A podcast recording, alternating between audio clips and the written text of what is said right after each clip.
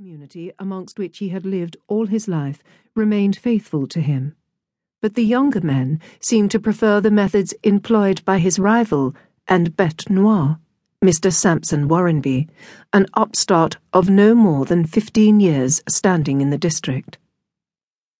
Sampson Warrenby's rapidly expanding business, at first a small thorn in Mr. Drybeck's flesh, was fast assuming the proportions of a menace and since the day, just after the war ended, when he had had the bad taste to move his private residence from Bellingham to the hitherto select village of Thorndon, it had become impossible for the indignant Mr. Drybeck to continue to be socially unaware of his existence. He had bought a house in the lane which debouched onto the main Bellingham road at a point almost opposite Mr. Drybeck's small but ancestral home.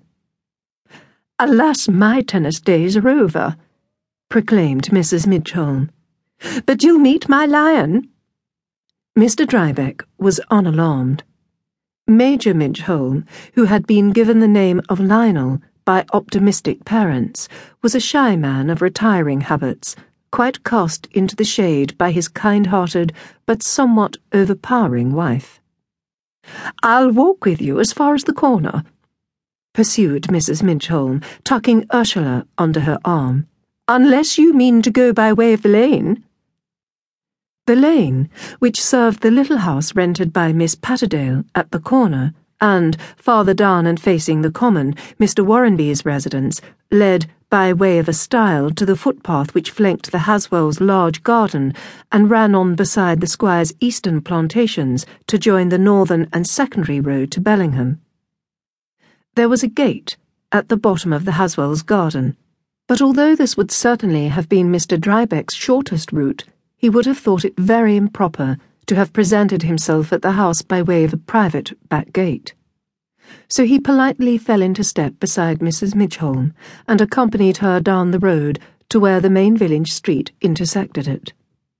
Since the Pekes had to be continually admonished, conversation was of a desultory nature. Mr. Drybeck, wincing at his companion's frequent shrieks to umbrella, Umberto, and uppish, was forced to remind himself, not for the first time, that Flora Midgholm was a good natured and a plucky woman who bore uncomplainingly the hardships of a straitened income, eked it out by dispensing with the services of a maid and by breeding dogs and always presented to the world the part of a woman well satisfied with her lot. Only he did wish that she wouldn't call her dogs such absurd names.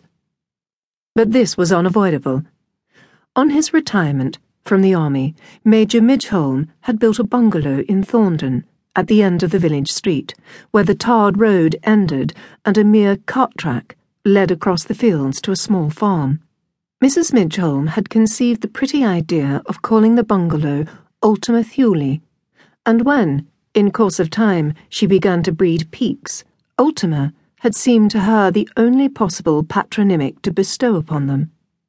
Ultima Ulysses and Ultima Una, the progenitors of a long and lucrative line, received their alliterative names in a moment of impulsive inspiration. Ursula, Urban, and Urania had followed, and by that time the custom of alliteration had been established, and the supply of proper names was running out. Umberto, Uriah, and Ukika exhausted it, and succeeding generations of puppies received their names from the pages of a dictionary.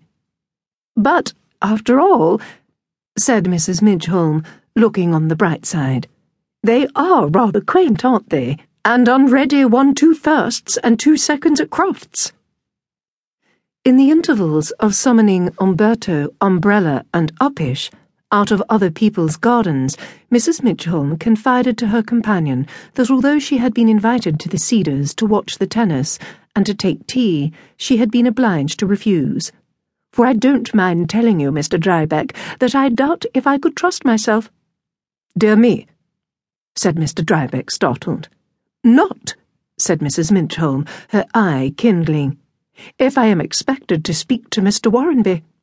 And if he's there, which of course he will be, nothing would stop me giving him a piece of my mind. So I'm not going. I am